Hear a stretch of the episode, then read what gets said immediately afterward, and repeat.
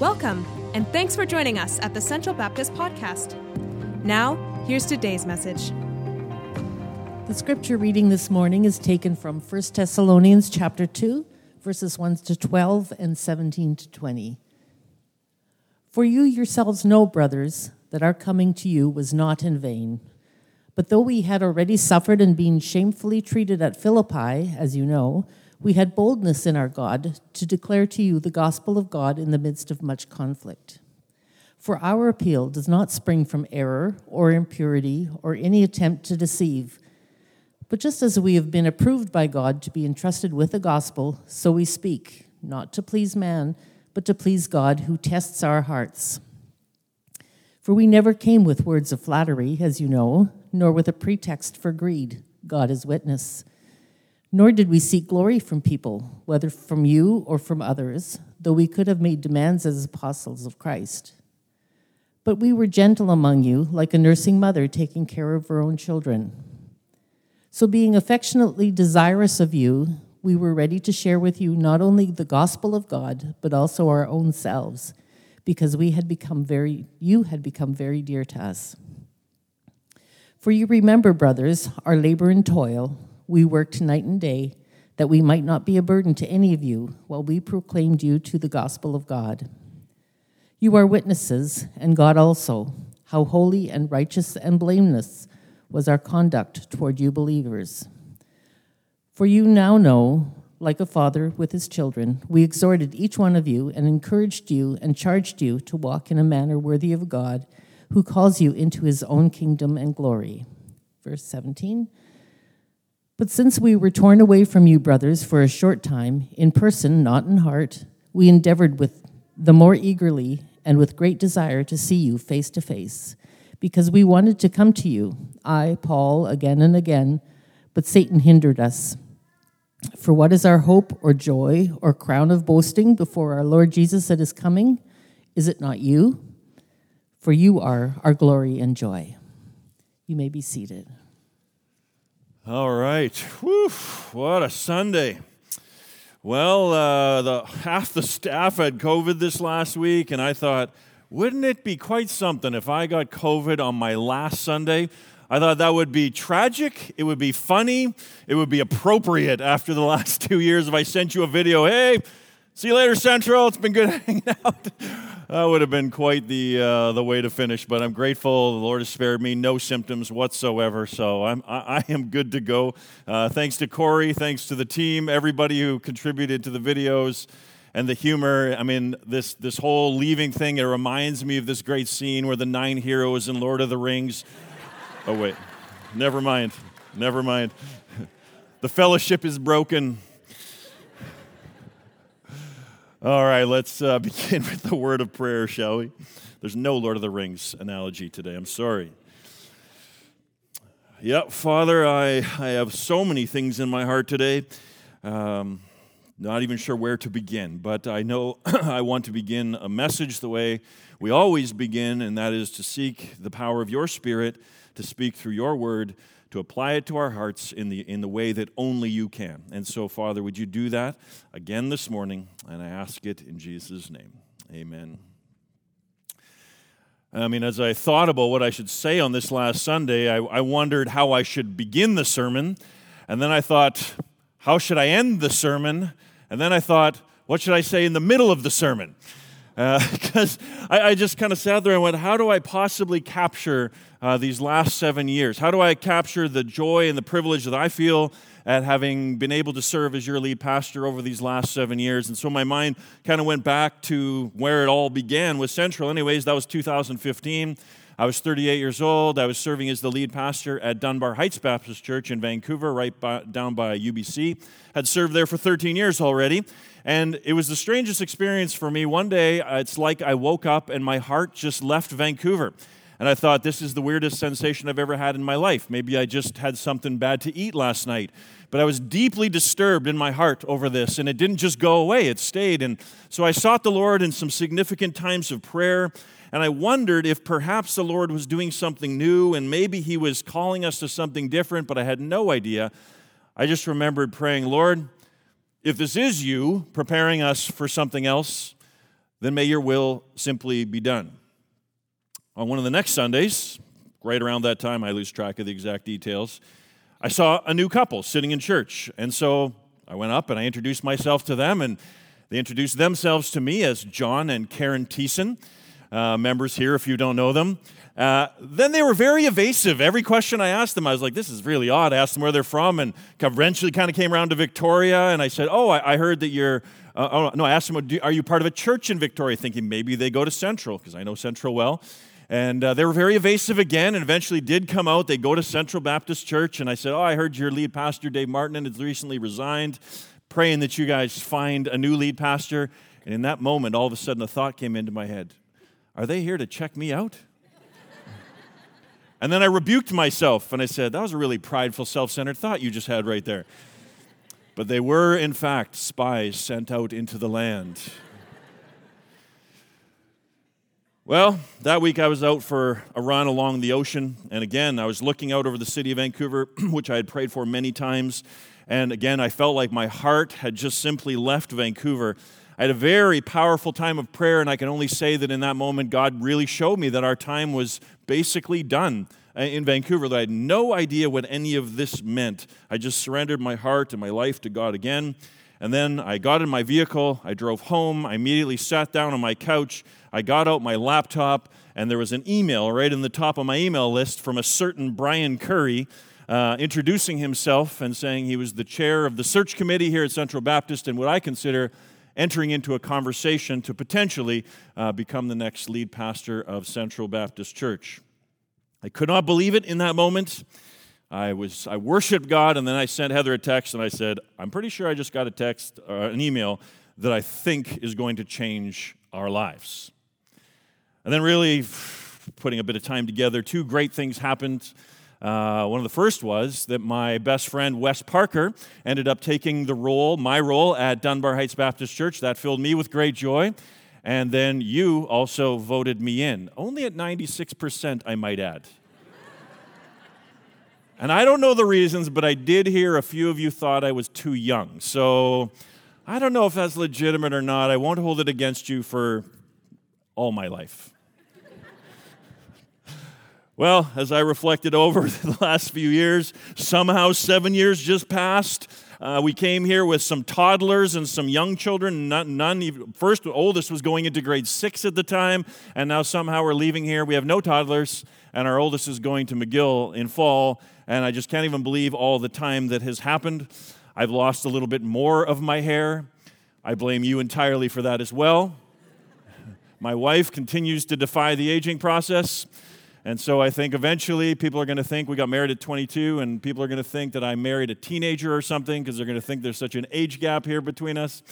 Uh, but seven years, yeah, seven years has passed, and as a church, we've done a lot of things together, and we've served God, we've experienced the grace of God in so many incredible ways as we sought to renew our community through the gospel. And so, as I thought back over all this time, I thought, what passage of Scripture even fits all of this? And the passage of Scripture I want to look at today captures a lot of my own kind of personal thoughts, and then also the thoughts I want to leave with you and encourage you in as you move into the next season of life. And so it comes from Paul's letter that he writes to the church in the city of Thessalonica. And I'd say that this passage calls us today to do three things.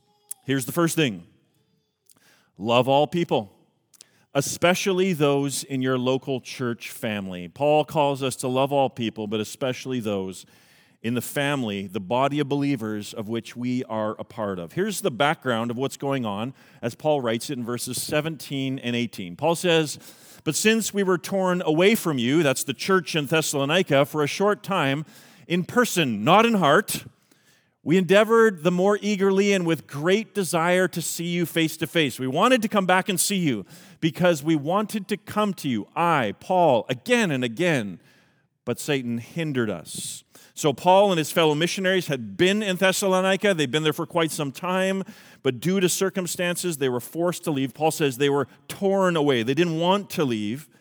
But despite his absence, you can see Paul's deep love for this church family in this city. He says he's not stopped thinking about them. He earnestly desires to go back and to see them. He's in fact he's made every single effort to do so. but it's not been possible. Somehow he says Satan has stopped him. He doesn't say what that means, he doesn't explain it. I wish he would. He didn't. Uh, but he just could not get back to see this church. But what we see here is how a Christian leader thinks about the church family that he has ministered in for quite some period of time. You can see his love, you can hear his emotions. It really comes out in verses 19 and 20. Here's verse 19. He says, What is our hope or joy or crown of boasting before our Lord Jesus at his coming? So, so Paul's thinking ahead, and he says, when Jesus returns, he's going to boast in something, not in the prideful sense, but glory in, rejoice in. And what is it on, on the return of Christ he's going to glory in? Is it the vacations that he's taken? Is it uh, the, the hobbies that he does? No what he's going to glory in and rejoice in is this church family that he got to serve for a period of time in the city of Thessalonica. And so here's what he writes in verse 20 Is it not you? Are you not our hope, joy, and crown? For you are our glory and joy. Paul loved the people in this church. Listen to what he says in verse 8. He just kind of comes through everything. He says, So, being affectionately desirous of you. I have great uh, feelings in my heart for you. I love you, is what he's saying. We were ready when we came to you to share with you not only the gospel of God, we shared that, but also our own selves, because you had become very dear to us. So, Paul's ministry, according to this verse, was marked by at least two things. First of all, his ministry was marked by preaching the gospel to them in this church, and then sharing his life with them so that they had grown together as they served Christ and they had known each other. This is why he feels such love for them. And this is how our family feels about the Central Baptist Church family as well. I have preached the gospel to you. We'll talk about that in the third point. But following up on Paul's second mark of his ministry there, he shared his own self with them. Our family has shared our life with you. And that's happened on many levels. I mean, corporately Sundays, being together, and then on larger group settings, maybe church picnics or all kinds of other things like that. And then smaller group settings. Our family's been part of family group the whole time. That's our community group. And then, of course, one on one and restaurants and coffee shops.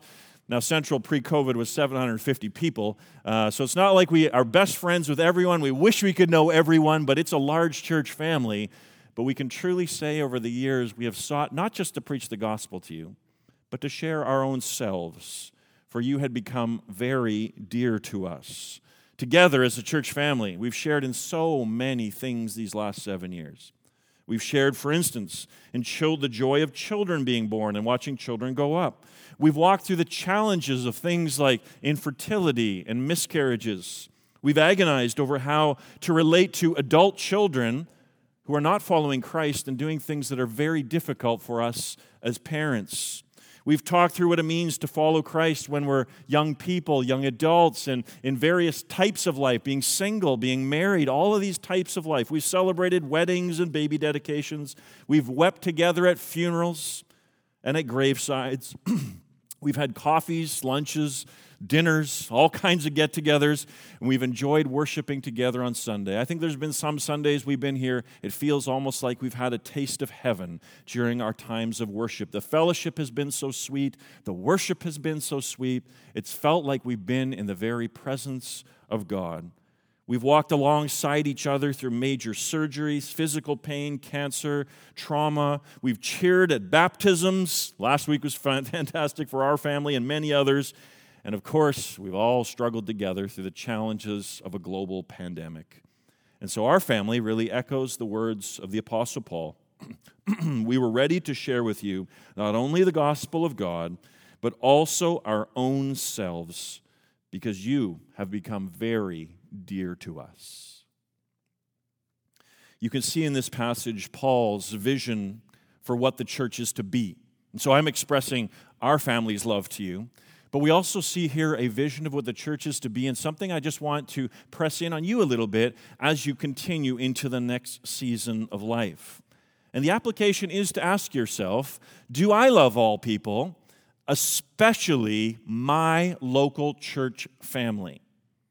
That's the whole context of everything Paul's talking about here. I think one of the major challenges coming out of the pandemic, not just for Central, but for Christians all around the world, Christians here in Canada, is the pandemic forced us to isolate from each other.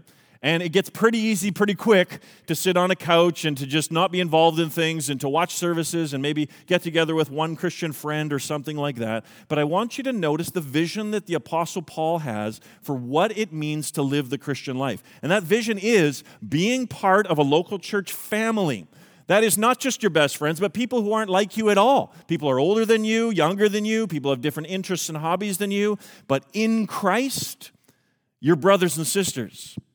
And so it's as we're together we begin to able to share our lives with each other. So you, you got to ask yourself, can I share myself as Paul says that? That's very hard to do from a couch forever. I mean, we need to be online. We had to be online for a while. And those of you who are watching online, there comes a time, and you got to decide this. I'm not laying down any rules. There's got to come a time, though, where you say, I am now going to take steps and be committed to my local church family, to serve there, and to give myself to them. So, this is a transition period. We're coming out of this pandemic, but it is going to take some intentional decision making to say, at a certain point, I want to share my own self with my church family so that we can love one another and grow together in all that the Lord has for us. So that's the first thing I think we see in this passage. We're called to love all people, especially those in our local church family. Here's the second thing help others to grow in Christ, especially in light of the great day. That's what we do. We love, we share our own selves, and it's for a purpose. What the Apostle Paul is saying here is not just that he loves people, he says, I love you, you've become dear to us, but also my whole goal with you has been to help you to grow in your knowledge of Christ and in your relationship with Christ. And then he's specifically thinking in light of the great day, and the great day is the day of Jesus' return. On that day, Paul wants to joyfully present to God his life's work, which is the work he's done amongst the church in Thessalonica.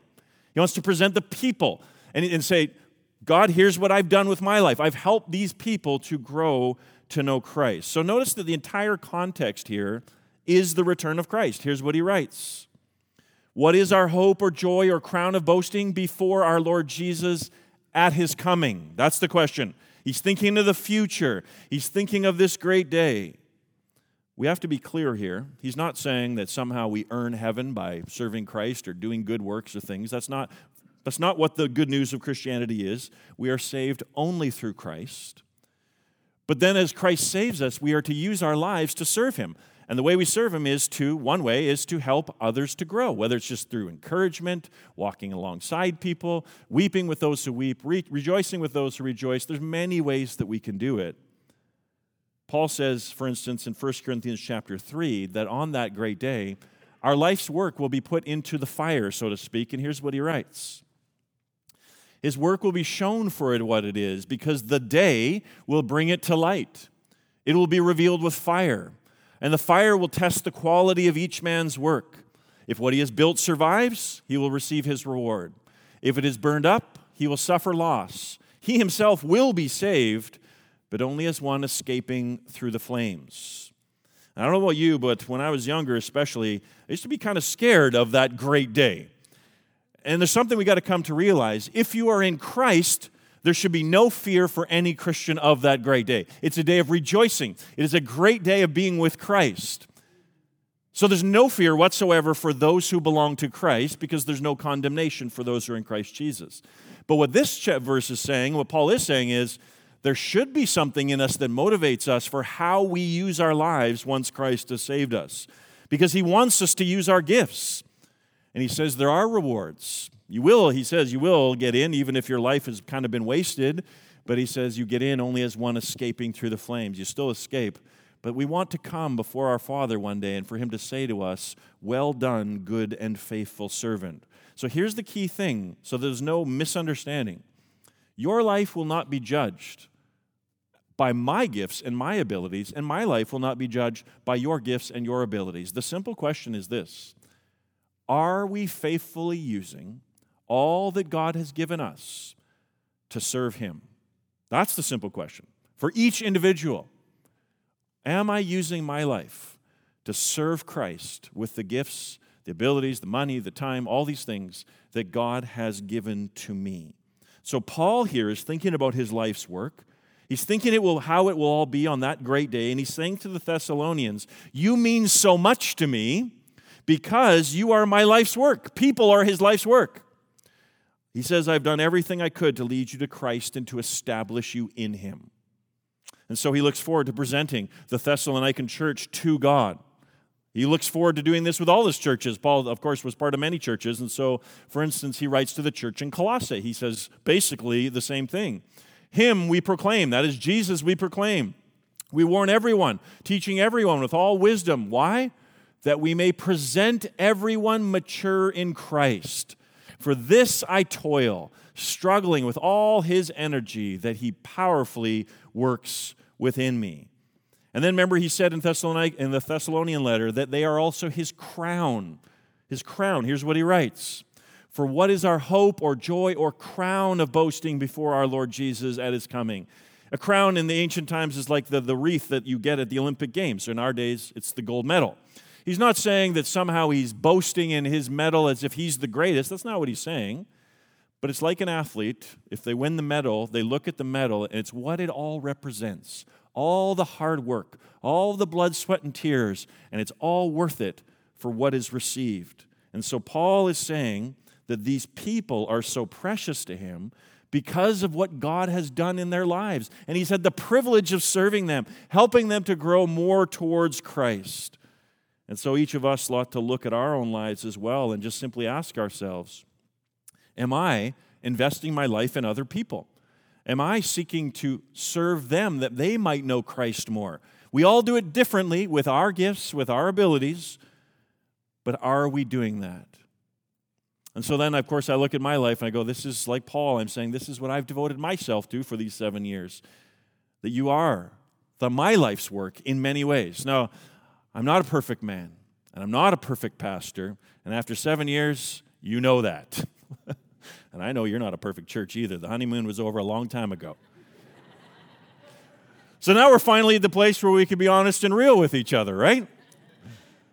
None of us are perfect. We have many failings, many sins. We extend grace to one another. We're patient with one another, but at the end of the day, on the positive side, what Paul is saying to them is he's preached the gospel, he shared his life with them that they might grow in Christ, and that is what we say to you as well. We echo the words of the Apostle Paul. What is our hope, our joy, or the crown in which we will glory in the presence of our Lord Jesus when he comes? Is it not you? For you are our glory and joy. And we've done all of this together. This ministry is all together. This is never just about one person, it's all together. It's been a team effort and it's been a joy to be a part of. And I just want to thank, for instance, the board chairs that I have got to serve under John Garnett, John Yaklashek, Brian Dick, all the board members who have volunteered their time over the years, working through many difficulties, especially a global pandemic. Thank you to the board members who've served, to the staff, past and present staff we have some incredible staff, and even our present staff right now. Such incredible gifts, humility. You are going to be well served by them in the days and the months, whatever the time it takes to replace my position until the next lead pastor comes. You're blessed with great staff. Make sure you encourage them as they go along because this next season of life is not going to be entirely easy. To all the volunteers, there are so many of you who have volunteered in whatever capacity that might be whether it's from kids ministry to youth ministry, neighborhood market to street teams, all of our tech volunteers, the musicians who are up here every single Sunday, I just say a big thank you to everyone for all our ministries, community group leaders, uh, divorce care, grief share, every single thing. We could go on and on and on. For all of you who volunteered over the years, it takes the whole body to be able to be effective. And if you've served in anything over the years, I just want to say thank you. You have helped people to grow in Christ. So, those are the first two things love all people, especially your local church family, and then help people grow in Christ, especially in light of the great day. And here's the final thing prioritize the gospel, especially in a culture that is hostile to it. Paul's number one purpose among all his churches, wherever he planted a church, was to preach the gospel. This is what we've talked about for seven years. I kind of thought, what do I say again now this time? Here's the recap Gospel means what? Good news. Oh, okay, that just warms my heart. I can leave feeling like I've done something. Means good news. And what I've tried over the years to say over and over again, so many people misunderstand what Christianity is about. They think of it as religion, and religion really is do this and God will maybe accept you, or you'll attain nirvana, or whatever it may be. You do this, and then maybe God will let you into his heaven or whatever the afterlife is that you believe in. And what I've tried to show you over the years is Christianity, true Christianity, has nothing to do with that. It is something unique, it is something entirely different among all the religions and thought paths of the world. For it is the opposite it's news. News is not something you do, news is something that's already happened. You can't do anything about it. It's already happened, whether you like it or not. And the great news is Christianity is called good news, not bad news, good news, because what has happened in history is such good news, such thrilling news, that it changes absolutely everything. And what is that good news? It is the news that God, our Creator, has not left us in our sin to face the judgment we deserve and for our world to collapse under the weight of our own sin. Rather, God has done something in history about it. He has sent His only Son into this world, that Jesus gave His life upon that cross to die for us, and that God raised Him from the dead in order that anyone who believes in Him will have new life. And then from there to be transformed more to be like the perfect human being, Jesus Christ. And from there to have the great hope of a future where Christ will return, give us resurrection bodies and we will be with him forever in a new heavens and a new earth. Christianity, at its heart, is not about what you do, it's about what God has done. And when you get that, then you can say, Now I'm free to do, because you're not doing in order to try to earn favor. You're totally free because you say, God has done it all for me in Christ, so now I'm free. And now, yes, we do a lot of things, but never to earn favor. We already have the favor. You can't get more favor than to be an adopted son or daughter within the king's royal family. That's the good news. And Paul preached this gospel all the time. Wherever he went, it was the center of his ministry. But of course, the culture sometimes was hostile to it. Saying Jesus is the only way to God, people are hostile to it. The cultures he went to were hostile to the Christian view of sexuality, of all kinds of things. And so, Paul, for instance, writes these words earlier in the chapter he says, though we had already suffered and been shamefully treated at Philippi, they've been suffered for the gospel. Did he stop preaching? No. He came to Thessalonica, and he says, As you know, we had boldness in our God to declare to you when we came the gospel, the good news of God, what God has done in Christ in the midst of much conflict. So, this gospel, this good news, is about Jesus Christ, and it is Paul's highest priority. It's the heart of his ministry, it's the main thing. You've ever heard that phrase, the main thing is to keep the main thing the main thing? Paul always kept the gospel at the center of what his ministry and life were all about. So, even in this chapter, here's just one more illustration for you of what I have pressed home to you for seven years. Just read through this chapter and notice the gospel's at the center of the chapter. Even the word is at the center of the chapter. Here's just two instances in the chapter. We already read verse 2. Here's two more. And then he says, So being affectionately desirous of you, we were ready to share with you not only the gospel of God. So the first thing he wanted to do was share the gospel of God with them, and then, of course, our own selves. And then in verse 9, the next verse, he says this For you remember, brothers, our labor and toil. We work night and day that we might not be a burden to any of you. While we what? What did he do his whole time? proclaim to you the gospel of God. So, Paul's whole strategy when he came into a city was to share the gospel of God so that when people so that people became Christians, they believed in Christ, and then continue to preach this good news to them in order to shape and form the church to what it was supposed to be. So, the very first sermon I preached at Central had the same title as the one today, and it's not the same sermon. No, it's a different sermon. Same title Keep the Main Thing the Main Thing. And on that message, I preached from 1 Corinthians chapter 15, where Paul says that the gospel, the good news about Jesus, his life, death, and resurrection, he calls it of first importance. Of first importance. In other words, Christianity teaches many things about prayer and about all these different topics, but not all things are of first importance. Paul says what the main thing, what is of first importance, the highest priority, is what God has done in history through Jesus Christ, and as a result, what is still to come. So, over the years, though, I've learned that this needs explaining. I learned it that first Sunday, that I had more work to do to make sure people understood what I meant by this. Because you want to know some of the reactions that first Sunday when I was here? Some people said, So, what you're saying then is, when, when I said that the, this church and my ministry will be all about the gospel. It's going to be the center. Everything's going to be about the gospel. It's all going to come back to the gospel. It's going to flow out of the gospel. Some of the reaction was, I don't know if I want to be a part of a church like that. And I was surprised by that. I thought, that's very odd. But then I listened and I learned why. It was a deep misunderstanding of what, what, what I meant by that. People took, some people took that to mean, we're going to form a church that is only about this message that non Christians need to hear. They understood the gospel is something non Christians need. And once you become a Christian, you need to move on to other bigger and better things. So, what they heard was we're going to center this whole church just around people who need to hear the good news about Christ, from kids' ministry to youth to Sunday morning, everything. It'll never be about anything for Christians at all. That's what we're going to be about. That's what people heard. And then I realized I've got a lot of work to do because it's a fundamental misunderstanding of what the gospel is and how it works. Here's just a easy way to show it. In writing this letter, where in the second chapter we just looked at, Paul talks about the gospel all the time. He says he proclaimed it to them the whole time he was there. Here's the question Is he writing to Christians or to non Christians?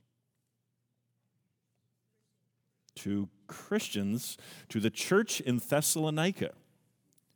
So, yes, he went there, he planted a church, he shared the gospel so that people believed in Christ. But then did he say, okay, now we've, we've believed the gospel, now you've kind of finished that, now we're going to go on to all these bigger and better discipleship topics? Is that what he says? No, he says the whole time he was with them, he proclaimed the gospel of God to them, which should make you realize, hmm, there's something wrong with my thinking if I think this gospel is only something that a non Christian needs to hear, and Christians need to hear other things. Too many people misunderstand this. And when the penny drops, I'll call it the gospel penny, when this penny drops and you see, oh, it applies to everything. You never move beyond it. When that penny drops, everything changes for you. I hope it's changed for you over the years. Too many people think the, the gospel message is what one author calls the ABCs of the Christian life. So you go to you go to kindergarten, you learn the ABCs, but you kind of leave them behind, right? You, you need to move on to bigger and better things. That's how a lot of people think of the gospel message, just something that people need to hear in order to become Christians. But as one author says, it's not just the ABCs of the Christian life, it's the A to Z, the A to Z of the Christian life. It's the totality of the Christian life. It encompasses everything. And that's because the gospel, the good news, is about a person the person of Jesus Christ. Here's what changes it all for you. Think of it this way. What, what if I said to you, uh, you need to believe in Jesus Christ in order to be saved? And so you say, okay, I've, I've believed in Jesus now. And what if I said to you, all right, now that you've believed in Jesus to have your sins forgiven and be given eternal life, now we need to leave Jesus behind and go on to bigger and better things? See, if I put it to you like that, now you're like, what? You can't, you can't leave him behind? Exactly. So when you hear the word gospel, it should be a synonym for Jesus Christ. It's the good news of what God has done for us through Jesus Christ. So you never leave Jesus behind. You get introduced to him, you embrace him, you believe in him, and then what do you do? You get to know him more and more. You go deeper and deeper and deeper into this giant story of what God has done and what God will do for us through his son Jesus Christ. So here's maybe the one of the easiest examples to show this connection on how not just a non-Christian but a Christian needs the gospel to function in their life. Take the issue of forgiveness. Do you ever struggle with bitterness or anger against other people? Yeah, okay, so some of us do, but so let's say you become a Christian. How do you forgive someone else when they've wronged you? Let's just assume, for the argument's sake, they truly are in the wrong. How do you get a heart change in that moment? I mean, lots of people will tell you to forgive. Every psychologist will tell you the benefits of forgiveness and how if you don't, it's going to eat you up from inside. It's only ruining you, so you need to learn to forgive. Oprah will tell you to forgive. But where do you get the, the, the, inner motivation? Where do you get a heart that's not just bitter anymore, but is melted towards the other person so that you can actually not hold it against them anymore and you're free and you can move on? How do you get that? Not through guilt, not through a pastor standing up here saying, God says forgive, you must forgive because God said so. It's not going to do anything to your heart. Our hearts, as I've said to you before, are like steel rods. If you hammer them, they do not bend. What they need to do is be melted. You can bend steel if you melt it. And that is what the gospel does it warms our cold hearts so that they can be molded and shaped to be like Jesus Christ. So, how do you get the power to forgive? You need to go deeper in the gospel. Paul puts it so simply in Colossians. He says, Forgive as the Lord forgave you. It's maybe the easiest example. When you become a Christian, you need to forgive. Where do you get the inner motivation in the heart to do it? By going deeper and deeper into what God has done in forgiving you. In other words, you need the gospel as a Christian. It didn't just get you in, it's what you need more and more and more of so that your heart can actually forgive. Think of a few other examples. As Christians, we're called to share this gospel with others. How do you get the motivation to do that? Is it by a pastor standing up here hammering on his people? You must share Jesus. You must do this. God commands it. Ah, it's not going to do it. Guilt's a poor motivator It might last for a little bit, it doesn't last very long.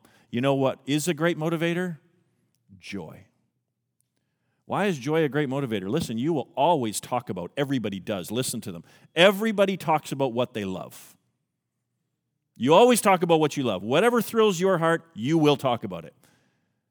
So, what will motivate us to share Christ with others? When Christ thrills our souls, when our hearts are so filled with what He has done that we just say, I gotta share this. I don't even know how. I want to. Jesus, teach me how. Give me opportunities.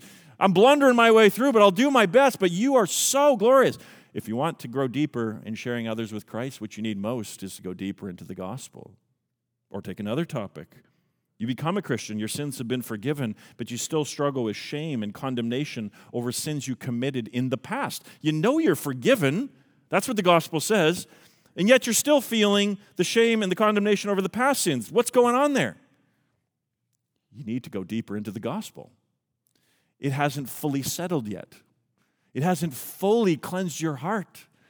And as you go deeper into you learn of what words like justification mean, propitiation means, adoption means. You are going deeper. You're, oh, I didn't even know what those words were. And then you just begin to know not just what they are, but what it means to you. Then all of a sudden you come to this point where the shame and the guilt and the condemnation of the past sins falls away, and you shout with Paul, There is no condemnation for those who are in Christ Jesus. Or one other example I've done many times with you, again, to make the connection between living the Christian life and the gospel. How do you deal with bereavement when another Christian you know loves, uh, that you love, has passed away? What you need is the gospel. And that's what Paul gives you 1 Corinthians 15, 1 Thessalonians 4. What's the gospel? That Jesus died for our sins and rose again and what's the gospel logic? What's the gospel connection? He says, Since Christ died and since Christ was raised from the dead, there is a future coming when God will also raise from the dead all who belong to Christ and he will bring us all together and we will be with the Lord forever.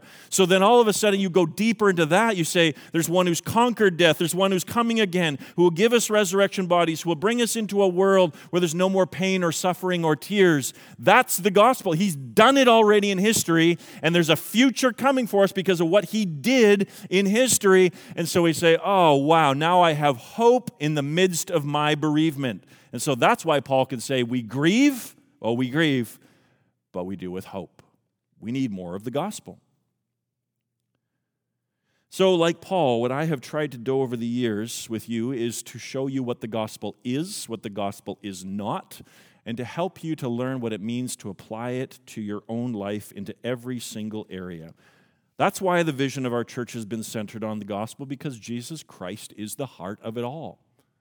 The Jesus and Jesus alone can save us from sin, from judgment, from death. Jesus and Jesus alone can strengthen us and carry us and Jesus and Jesus alone is worthy of all honor and praise and blessing.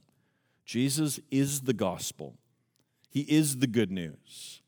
And so I pray that my ministry amongst you, my sermons, teaching, leadership, all these types of things, I pray that they will have led you closer to Christ, that you might know Him more. But you know what? At the end of the day, I echo the words of the Billy Graham of the 18th century, the great evangelist George Whitefield, when he said these words Let the name of Whitefield be forgotten. Let it be trodden under the feet of all men, if Jesus may thereby be glorified. Let my name die, so that the cause of Jesus may live. And so I leave you with one last story, a story which I hope will summarize everything, a story I hope will stay with you and will be a defining mark of your life and of Central as it moves forward. The story is about a famous Italian conductor named Arturo Toscanini. It's about an evening where he was conducting Beethoven's most famous, Beethoven's Ninth Symphony. And the audience was so moved by this rendition of Beethoven's Ninth, by Toscanini's conducting of it, that when it all finished, they gave him a 10 minute standing ovation. He, he just couldn't believe it. He just stood there. He took his bows. He took more bows. Uh, and the audience just kept on applauding. They, kept, they would not stop. He turned to the orchestra. The orchestra was bowing to him. Everybody just kept on clapping and cheering. And finally, after 10 minutes, that's a long time to have a standing ovation, he finally hushed everyone down. And he turned to all the audience and he said to them, Who am I? Who are you? I am, in a sense, nothing. You are, in a sense, nothing. But Beethoven, Beethoven is everything. And friends, we've worked together to do many things. We're not a perfect church, we have many weaknesses, but by God's grace, many great things have been done. We've sought to reach our city. We've sponsored two refugee families. We've started things like neighborhood market and street teams. We've seen many people come to Christ, many people baptized. We sponsored 150 compassion kids, kids through compassion, developed major partnerships with places like Camp Qwanoes and, Mission San Quintin in Mexico. We've done kids ministry and youth ministry. We've walked through a global pandemic together. We've married people, buried people. We've had staff here, staff moved on, hired new staff. We've worshiped, preached, sang, and served. At the end of the day, it's all wonderful and right. And we want to encourage one another. And we should. We should always encourage each other, applaud one another when we see somebody doing well.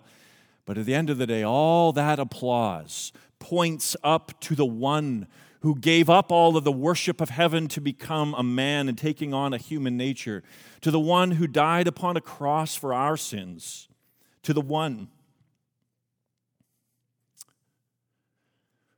whom God raised from the dead.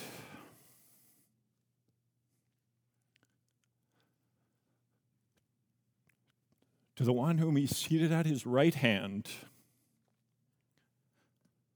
to the one who's been given all authority in heaven and on earth, the one to whom all worship and honor is due. And so I say, in the end, who am I? Who are you? In a sense, Barton Priebe is nothing. In a sense, you are nothing. But Jesus is everything.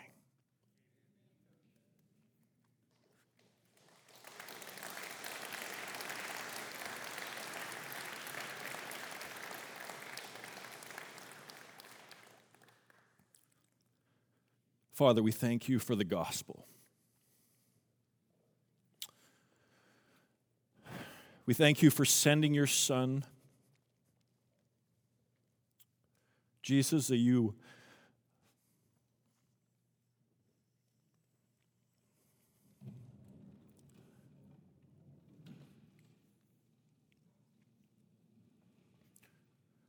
that you would voluntarily give your life for us. Your patience with us, your kindness to us, your heart for your people, the hope that we have because of you. We praise you and we give you the honor that is due to your name. And it is in your name that we pray. Amen.